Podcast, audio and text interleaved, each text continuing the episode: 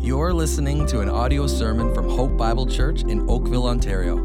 For more information, please visit our website at hopeoakville.ca. So, Christmas weekend, Merry Christmas, everyone. Merry Christmas to you guys. Excited for what's happening these next couple of days. And here on Christmas weekend, we're going to open our Bibles to the book of Acts. Hey, surprise! We're going to Acts again. If you're visiting with us, we, have been in Acts since September. And uh, I will admit, looking ahead to the calendar in September, wondering how this weekend would work as we're staying on our plan. But I'm excited how it's worked out, uh, looking at the life of Stephen. And um, we're going to see this. We're going to see one of the greatest examples of Christ's likeness in the Bible. And so that's a good thing to do on Christ Christmas weekend. And so we're going to look at this the incredible testimony and example um, of Stephen. That's our sermon title. The incredible example, testimony, um, of Stephen, who is all about, Stephen's whole life is living in the power and in the love um, of Jesus Christ. So it's a good Christmas weekend text. It's really an amazing passage um, as well. We'll go through it um, as we kind of, we can't go through every verse, but we'll get through a lot of it. Speaking of Christmas, too, 1 John 3 8 explains the reason of Christmas. Did you know that? 1 John 3 8 explains the reason of Christmas, it says this the reason the Son of God appeared, right? So, the reason that Christmas happened, the reason the Son of God appeared, listen, was to destroy the works of the devil. Interesting. So, the reason Christmas happened was to destroy the works of the devil. What are the greatest works of the devil? Well, starting in Genesis 3 with the sin of Adam and Eve, he tempts us to sin. And the problem with sin, the devastation of sin, is that sin results in death. So, the greatest works of Satan is to see us sin and therefore to see us face death and to have eternal separation apart from God. Okay? But again, this is the wonder and the beauty of Christmas. This is why Christmas happened. Uh, Jesus Christ was sent as a baby to live and to die for our sins uh, paying for our sins, to be raised from the dead. When he's raised from the dead, he defeats death. And again, when you place your faith and trust in the grace of Jesus Christ for the forgiveness of your sins, then your sin has been paid for and death has been defeated. This is the wonder, this is the miracle of believing and knowing the Lord Jesus Christ. So, what happens is, too, when this is real in your life. Okay, so there's a lot of people that intellectually would say, Oh, yeah, yeah, I understand that, but it's never actually taken place in their hearts. There's some people here right now, intellectually, you're not into this at all. I mean, I just, truth be told, you're like, man, I'm nowhere near that, right? You're going to hear, though, again, the powerful testimony and the opportunity to put sin and pride aside, to believe in the Lord Jesus Christ. And when He enters into your life, a miracle happens a miracle of life transformation, a miracle of unparalleled purpose and joy. That's what happens with every person who genuinely embraces by faith um, the Lord Jesus Christ. I think of my first 22 years. I think of my first Christmas knowing Christ. I think of my salvation. Man, how do you articulate the difference of death to life? Only Jesus Christ can do this we're going to see one of the most powerful examples ever in Scripture in the life of a man named Stephen. Stephen becomes one of the greatest inspirations of just how much Jesus Christ can change a life. And we have to think his life in Christ must have been short. He must have been a young man. We don't know when he was saved exactly, but it couldn't have been that long. And to have this short span of life in Christ, but then to have this long lasting generation generation ripple effect impact through his life, which continue on in some ways throughout all of eternity. So we're going to examine our lives as we look at Stephen's life, um, a life that was overwhelmed with love for the Lord Jesus Christ. So I'm excited to do that in Stephen's life. Here's the challenge though. Last week we had seven verses in Acts. This week we have 68. Help us, Lord. All right? So now again, we're not going to through every verse. That's impossible. We're going to have an overview basically of some principles of Stephen's life in chapters six and seven of the book of Acts. Okay? So just as we jump into our text, good things to know. Acts 7 contains the longest recorded speech in Acts. Stephen is about to be the first Christian martyr. And the length of this section indicates the importance of Stephen's life and what the Holy Spirit again wants us to pick up from his life as well. So we're very wise to take notice and very wise to learn. Holy Spirit, would you take this time and use it way beyond, I mean, I can't do anything. And so, Holy Spirit, I pray you will just move all these people here right now. If you're an overflow, I just, God, use it. Use it in a powerful way. So needy today, Lord. And just ask that you will do that. So we're going to have a powerful examination, investigation, and application of Stephen's life with our own. We're going to do that today. Our outline is in the form of five questions, okay? Five questions that we see in Stephen's life and then relate to our own. Let's get started. Question number one is this When I look at Stephen's life, I need to ask myself this Am I growing in Christ like character? Am I growing in Christ like character? Now, evidently, Stephen was a very special man. Uh, the Bible tells us this. There, there's, there's an unusual amount of real estate um, detailing his character and his powerful godliness. Luke is going out of his way, the Holy Spirit, who wrote the Bible, is going out of his way to tell us, again, how godly Stephen was. So we can list several of these right away in chapter 6. I will also put these on the screen for you just so you can see visually what we're talking about. So in uh, chapter 6, verse 5, we, we are told that Stephen was a man full of faith. In the same verse, we are told he was also full of the Holy Spirit. That's a good combination. In verse 8 of chapter 6, we are told he is full of grace. I mean, he, there's a lot of things happening in this young man's life. Also, in verse um, 8 of chapter 6, he was full of power and he was doing great wonders. Uh, in chapter 6, verse 10, uh, we are told he had a wisdom that his opponents could not withstand, which led to a spirit given utterance in preaching, which again, which was remarkably powerful. So, in just a few verses, how's that for a resume? How's that for a resume? It's remarkable, really, and it's incredible. We, we start to uh, gain some understanding of how and why he was so powerfully used. Now, the phrase that sticks out to me in these verses is the phrase full of. And Stephen was filled with. Stephen was full of. Notice that. Stephen, listen carefully. Stephen was so full of Jesus that when you're filled with Jesus, here's what naturally happens. Then you're filled with faith and the Holy Spirit and of grace and of power and of wisdom. Again, church, you have to see this. Maybe you're here today for the first time, you have to hear this, okay? When you are filled with Christ, the correlation that, that, that necessitates from this is you are filled then with Christ and the virtue that comes from the life of Christ. The more you behold in the glory uh, who the Lord Jesus Christ is, you start to take on. Again, you become in the image of Jesus Christ. That's exactly what Stephen's doing right up until his death here at the end of chapter 7, which is so remarkable. He is so filled with Jesus that Jesus starts to again fill him and overflow from his life in faith, again, grace, power, wisdom, and of course, the Holy Spirit. So here's a question. Steve was full of the Holy Spirit. Here's a question for you right now. What are you full of? What are you filled with? In all honesty, what fills your life? Uh, there's so many people today, right now, right now, your life is entirely filled with entertainment or an obsession with that, or, or it, it, it's entirely filled with the mundane, or entirely filled with temporal pursuits, or entirely filled with worldly idolatry. I mean, that's just a reality right now. So many of us here right now, our whole life is filled in the end with boop, nothing. And so our life becomes nothing. And you feel your, you try to fill your, what happens is, is you never get full or it's emptiness inside, so you keep trying to do that. Our lives become what we fill it with. A.W. Tozer, he said this, this is, this is very important. Whatever a man wants badly and consistently enough will determine the man's character. Stop, pause, apply right there. Just look at that. Think about it. It's like the pause sometimes. I just want you to be able to soak it up, man. This is very, very important. Whatever we want badly and consistently enough will ultimately determine who we are, the direction we go, the life we live, the character within. And what our character is, it's, it's who we are.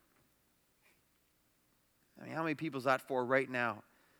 The Holy Spirit just went whew, like a laser beam right there, and you say, You see, you see why life is going in the direction that it is because you want so badly this, and then that becomes who you are. What are we living for?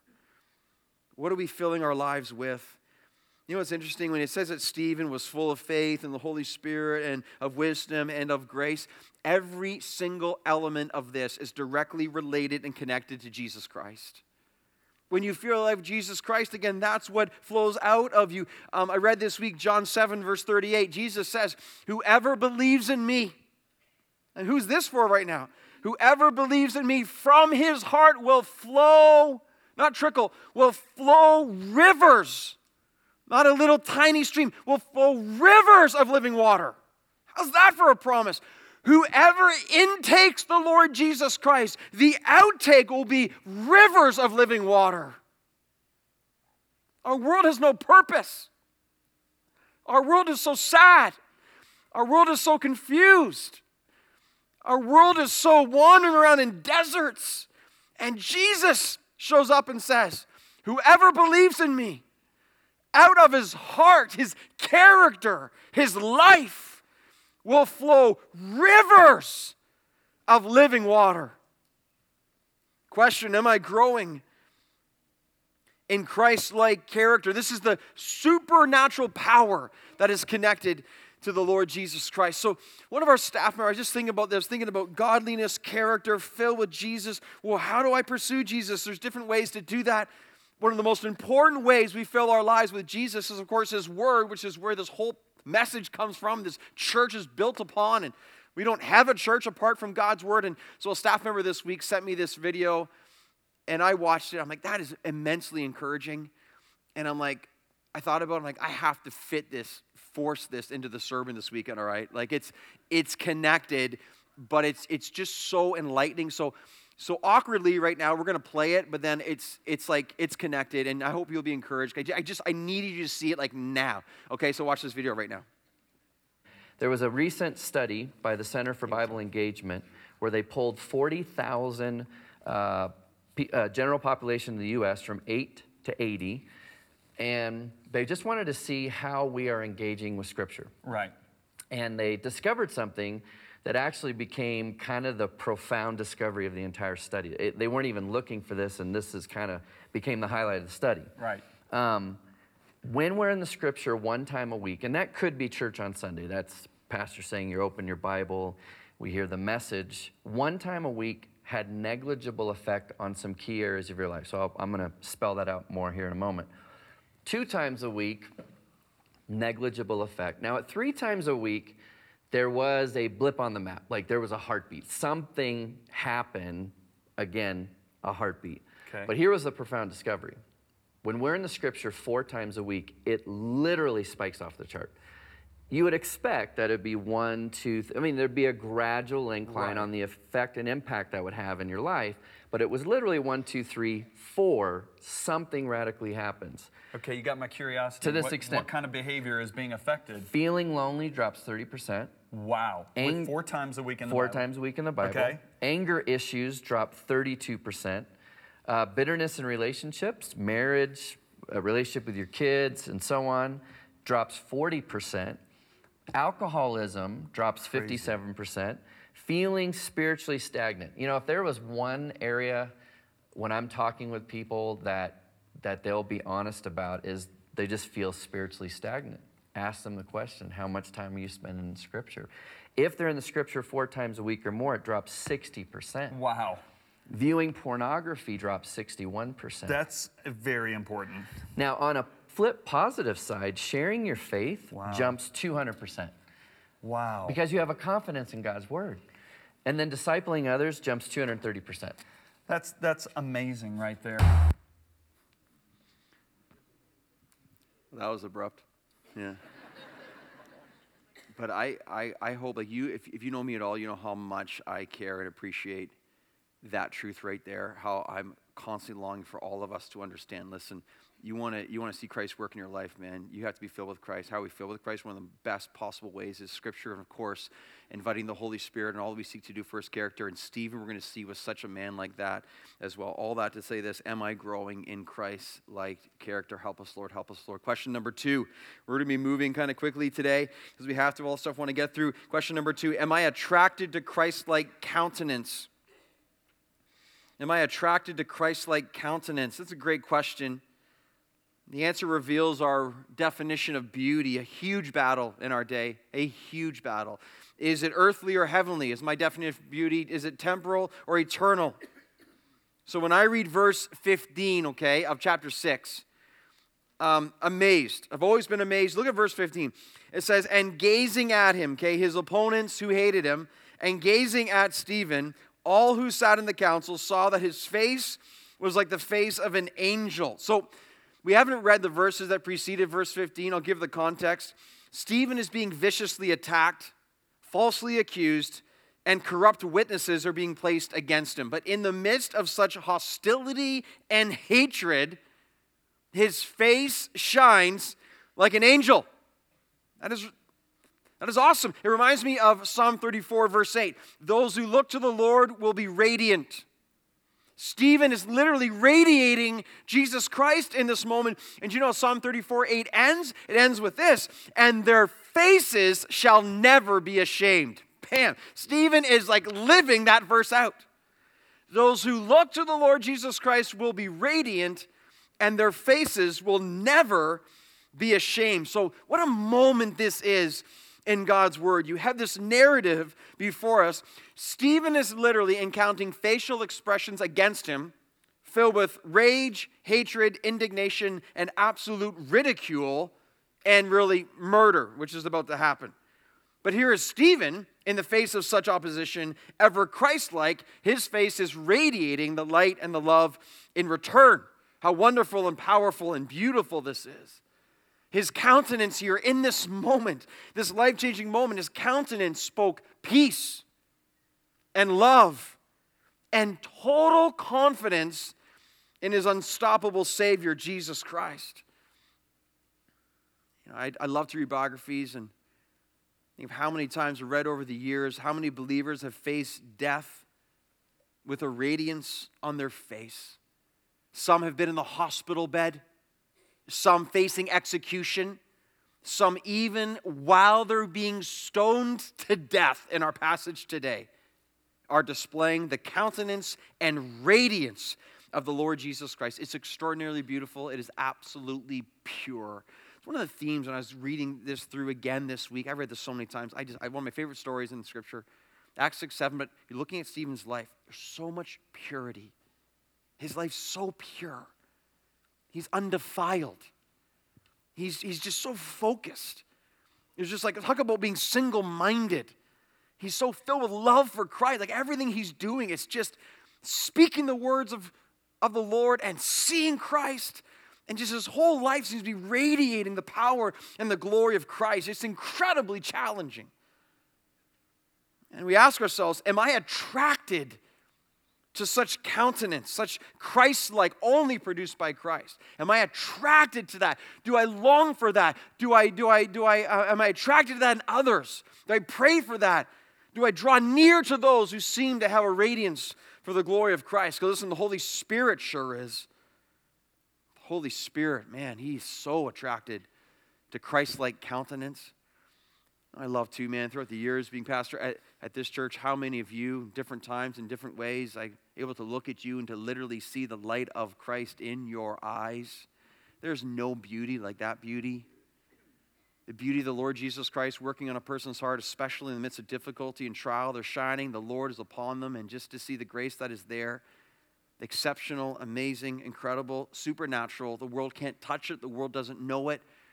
There's no amount of worldly pursuits that can ever, ever compare to the beauty and the radiance that is found in the countenance of those who seek the Lord Jesus Christ and let his light shine upon them. Maybe, maybe this Christmas is a, a time for us to redefine beauty on God's terms. His countenance is so pure. I mean, even the Christmas story in the Christmas carol, Silent Night, Silent Night, Holy Night, Son of God, loves pure light, radiant beams from thy holy face. There it is. There has never been a face with more radiance than the Lord Jesus Christ himself. But here's the thing, ready? Here's the thing, ready? The more we become like Jesus Christ, this just in, the more we become like Jesus Christ. Awesome. And the more we become like Jesus Christ, the more we shine with his radiance for those with eyes of faith to see. Let me just talk to the young women here today. I can talk to everyone, okay?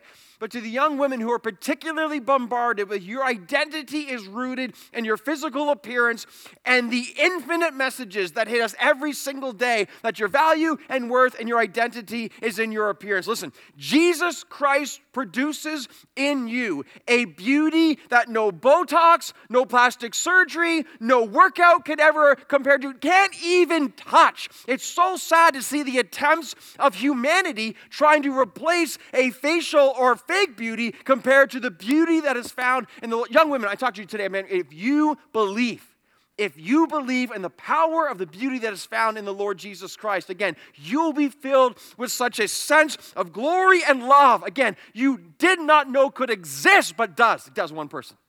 In one person. The beauty that is precious in the sight of God, 1 Peter 3. Unfading, incredible. That's what the Lord looks to. When he fills a life, their countenances. And I'll give you in Stephen's case, this was, this was awesome and extraordinary. And yet, 2 Corinthians 3:18, and beholding the Lord Jesus Christ, we are being transformed into his image from one degree of glory to another. And just imagine the day he returns. And just imagine the day you see him face to face. You know, what a day. I just said to one of my sons this week, I had a moment just sitting with him and just say, man, son, can you imagine the day that one day you are going to see Jesus Christ face to face? If you believe in him, son, if you are alive in him, if you are, if you are genuinely saved in him, you will see him face to face. And what, what glory that will be. And the countenance, you get to touch him, you get to hug him, you get to embrace your Savior. And this, Stephen, so close in this moment, so close to that happening, seconds, minutes away, and his whole face lights up with the countenance of the Lord Jesus Christ. Awesome, amazing, and beautiful. Question number three Am I deepening in Christ centered conviction and courage? Am I deepening in my Christ centered conviction and courage? Again, this is a remarkable passage. This point three here, um, it covers the bulk of chapter seven, the longest recorded speech in Acts. We can't deal with every verse. We're not even going to try. There's so many here, but we're going to give an overview. Stephen now says, I want to say something, and he begins to speak to the religious council, and he starts to recall the history of Israel. Okay? And he does that by highlighting um, Israel's most revered leaders. Now, the reason he does this is not to give them a history lesson, okay? They'd be well versed in scripture. He's recalling history to refute their indictments against him. He wants to show them the same way that God's prophets were rejected, prophets like Moses and Joseph, they were rejected by God's people, is the same way Jesus Christ has been rejected in the present day where Stephen is, and he's trying to show them that. So Stephen goes over a history with Abraham, Joseph, Moses, Joshua, David, and Solomon. And here's what he's saying. He's like this. He's like, hey, I'll paraphrase, okay? He's like, hey, you think this new Christianity thing, Christianity opposes Judaism, it opposes the law and the temple. When in fact, this Christian faith that in Jesus Christ, it actually fulfills the law and fulfills the temple. Jesus Christ is not opposed to where he came from. He's the fulfillment of everything you long for. This is very important too. What Stephen also does, he tries, he's agonizing over these hard hearts before him, and he says, Listen, the whole point of what God was doing and sent his son was for relationship. You're so built on religion that you're missing the entire point.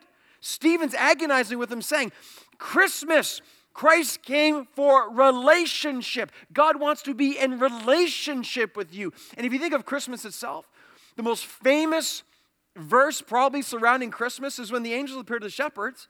And maybe some of you haven't been in church in forever, but you would even know it probably, where the angels say, Glory to God in the highest. I mean, Charlie Brown Christmas, everything that happens, all the things you see, Christmas cards, whatever it is.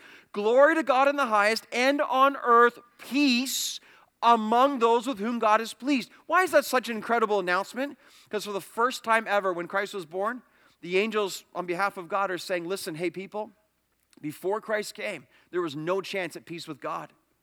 because you were enemies of God because of your sin.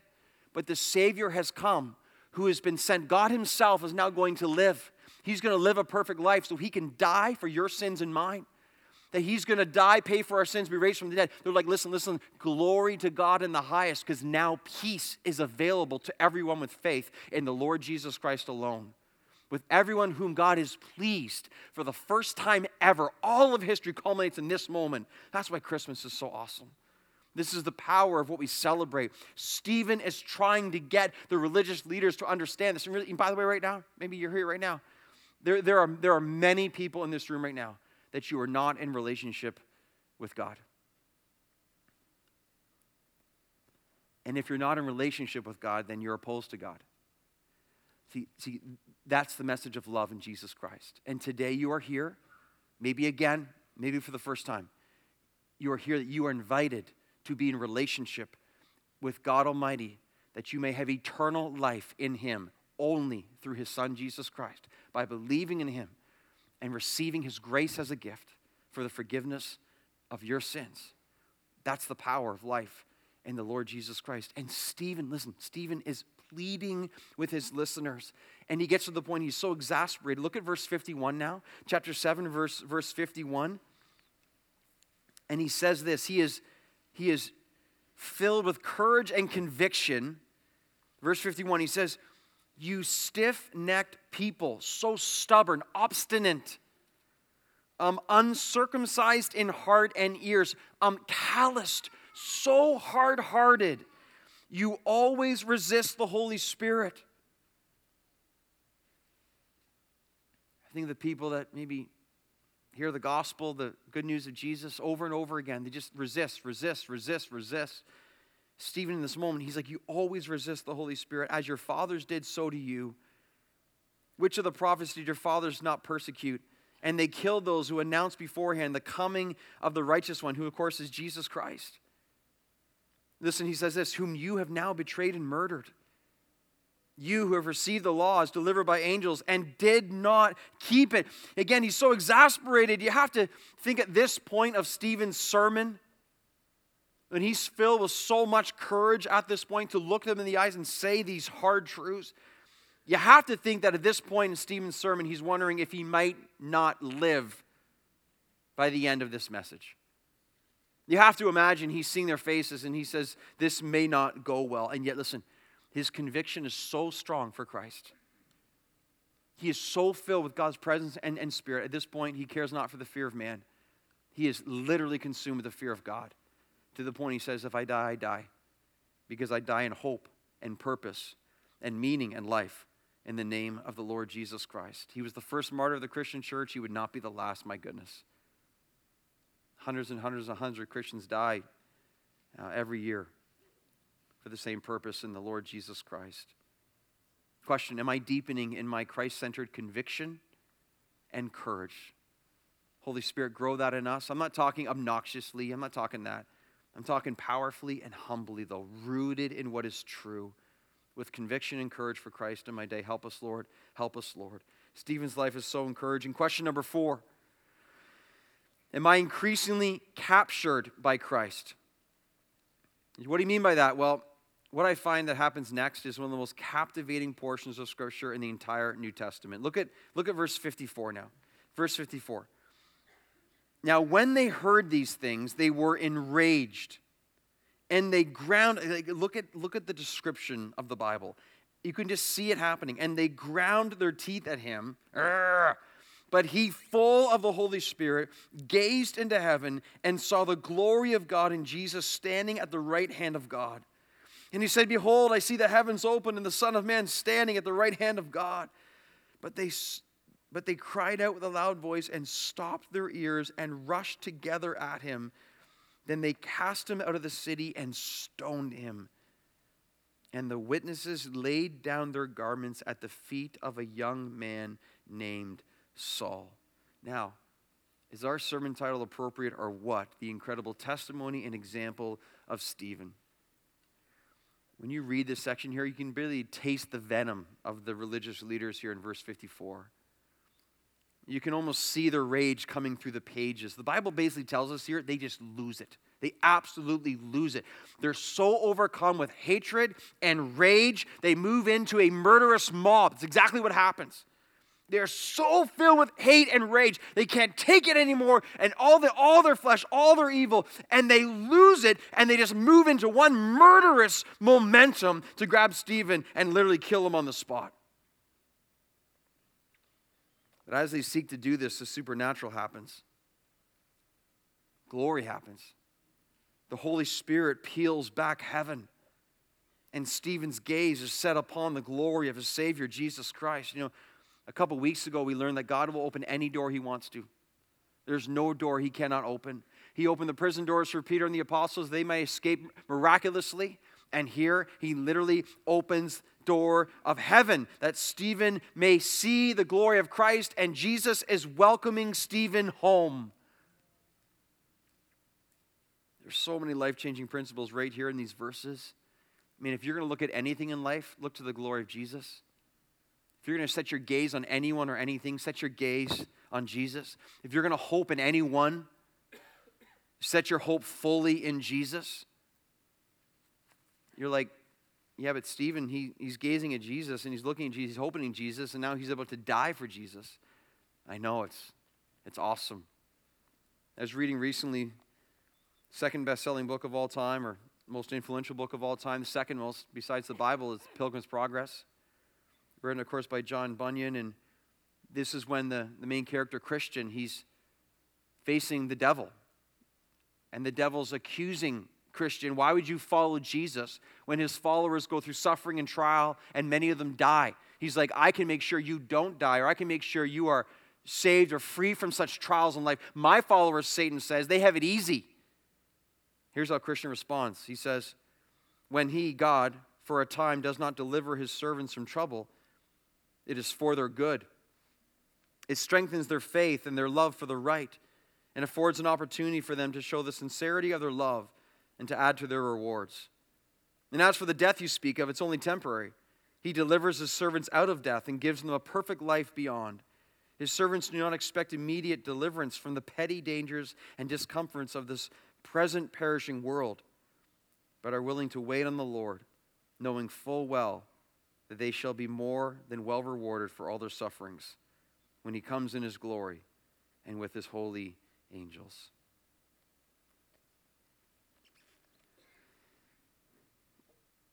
When you are captured with a pure and true vision of Jesus Christ, like when this really happens, there's nothing else you need ever. There's no one else you need. There's nothing you need to get. There's no object you need to have. Here's Stephen in the midst of being murdered for his belief and faith in Jesus Christ. And he gazes at the Lord Jesus Christ.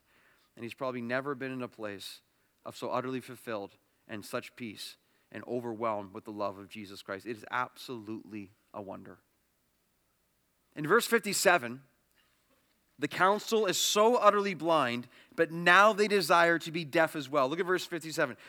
But they cried out with a loud voice and stopped their ears and rushed together at him. So this, this is remarkable to me, okay? So again, the Bible's awesome, okay? Describing for us what, what was happening here. So Stephen is proclaiming, he sees a vision of Jesus Christ, just, he's just standing at the right hand of God. The religious leaders are so filled with hey they look here look here. They literally they literally stop their ears blah, and just rush at him. They want to hear another sound out of his mouth and they go ah, and they rush at him grinding their teeth and they just go to kill him again as fast as they possibly can. And that's amazing you know you're kind of looking at this these these, these passages and you're wondering what what this might have looked like. Uh, Rembrandt, famous painter, he this is this is his kind of picture rendition of what this might have looked like. We have no idea exactly what it looked like, but I think it's really helpful some visuals of being able to just picture and just picture, put ourselves there and Stephen just looking up in his gaze of heaven and filled with supernatural peace and literally people holding up these massive stones of all sizes to literally drop and crush and kill him. Saul standing close by, dropping the garments at his feet, as the text says. It's amazing to me, and yet in the midst of rocks crushing skulls and breaking bones, Stephen captured by the gaze of the Lord Jesus Christ.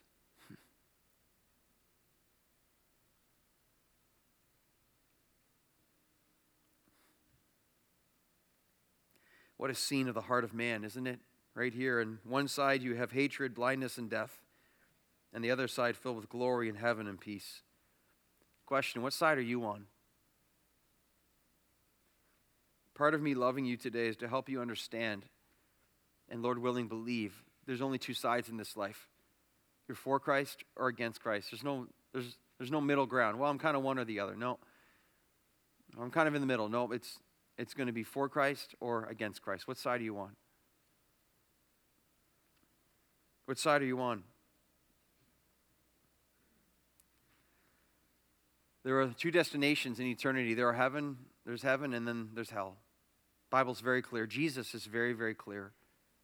To believe in him and love him is to accept him and follow him and worship him. That results in eternal life. But to not believe in him and to reject him and to hate him and to despise God and to love sin. The Bible tells us very clearly that that is equals a eternity of separation from God and not with him. What side are you on? What side are you on? Some might even get upset with me as I say this right now, but some are never more thankful ever for truth and love being spoken to them of what is actually true. It's amazing how much we get so caught up in the now, and yet we fail to look beyond and to see what will be for all of eternity. Stephen's life is an incredible example for us, incredible example for us. We see in him character and his countenance and conviction, and he's captured by Christ. And then, question number five, and our fifth one, last one, is this Do I display the compassion of Christ? do I display the compassion of, of Christ? So, just when you think this passage could not get any more incredible, well, then there's 59 and 60. Verses 59 and 60 of chapter 7. Take a look at it there. It says this, and, and as they were stoning Stephen, well, again, I got to make sure I'm in verse 58. They laid down their garments at the feet of a young man named Saul. And as they were stoning Stephen, he called out, Lord Jesus, receive my spirit. And falling to his knees, he cried out with a loud voice, Lord, do not hold this sin against them. Are you kidding me? And when he had said this, he fell asleep. Now, you want to talk about Christ like? When Jesus Christ was on the cross, Jesus, Father, into your hands I commit my spirit. He also says, Father, forgive them, for they don't know what they're doing. Now you have Stephen being stoned to death, the first martyr of the Christian church. You want to talk about Christ likeness? And here is Stephen saying, Receive my spirit, Lord. And then he says, Lord, again, forgive them or don't hold this sin against them. That is awesome. What? The more you become like Christ, the more you become like Christ. Stephen is so filled with Christ in his death. He emulates Christ by saying, Here's my spirit, God. And then he says, Do not hold this sin against them. They're killing him with stones. And he's filled with such compassion. Augustine said this. I've never seen this before. Man, this is so powerful. He said this If Stephen had not prayed, the church would not have Paul. Now think about that for a second. If you know your Bible, okay? Saul here listed twice. Look at look at look at chapter 8 verse 1. And Saul approved of his execution. Saul is bookending the stoning and death of Stephen. If Stephen had not prayed, the church would not have Paul. Saul became Paul, of course. Probably the greatest conversion in the history of the Christian church, the greatest missionary ever used. Now, think about this. This is so awesome. There is Saul there is Saul approving of his execution, witnessing and probably filled with delight that this young man is dying before his eyes. He had absolutely no clue, no clue that he, in a few weeks or whatever it was, a few moments later, he would become God's chosen instrument to carry the gospel to the world. And that happened in part because of the compassion of Christ in the life of Stephen, who saw looking on, mentioned twice, Stephen says, Lord, do not hold this sin against them. And by God's grace, he didn't, when it came to Saul's life, turn Paul. Now, let's pull this back to our day right now. You just think about this. the more we are filled with Christ. Loved ones, we are, we are in a world of hatred. I mean, for all the talk of tolerance, there's not a lot, especially towards Christ. It just isn't. I want you to notice here, too, in Stephen's example, look at how truthful he was in chapter 7 when he looks at them tells them the truth. He says those very hard words You stiff necked, uncircumcised, and hardened ears. He says the truth to them, but then he comes back at the end of his life and look at the, his life dripping with the compassion and love of Jesus Christ. It's an amazing combination truth and grace, grace and truth. Both are essential in being used of Jesus Christ. Both are love. Truth is love, compassion and grace is love. Both are Christ, Jesus Christ, full of grace and truth. Look at Stephen here. And I'm telling you, for the people that might oppose us in the greatest amount in our day, Lord Jesus, by your Holy Spirit, be so filled with Jesus Christ that the very ones that wish to see us dead be the ones that we have compassion on supernaturally by Jesus Christ, that those people themselves might become the greatest influencers for the gospel and Jesus Christ this nation has ever seen. You just don't know. You just don't know. But God, fill us with grace and truth that we might understand, again, the power and the opportunity to live for Christ and be used of Him in our day.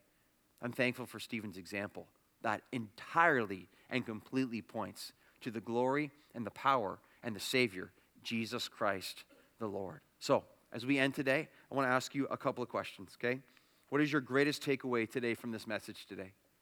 What is your single greatest takeaway from this message or passage today? I'll say this way too. Which point, which point, which question is most needed to answer today?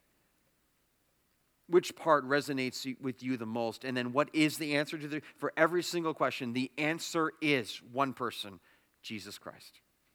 Jesus Christ is the answer for character and purpose and passion and glory and life.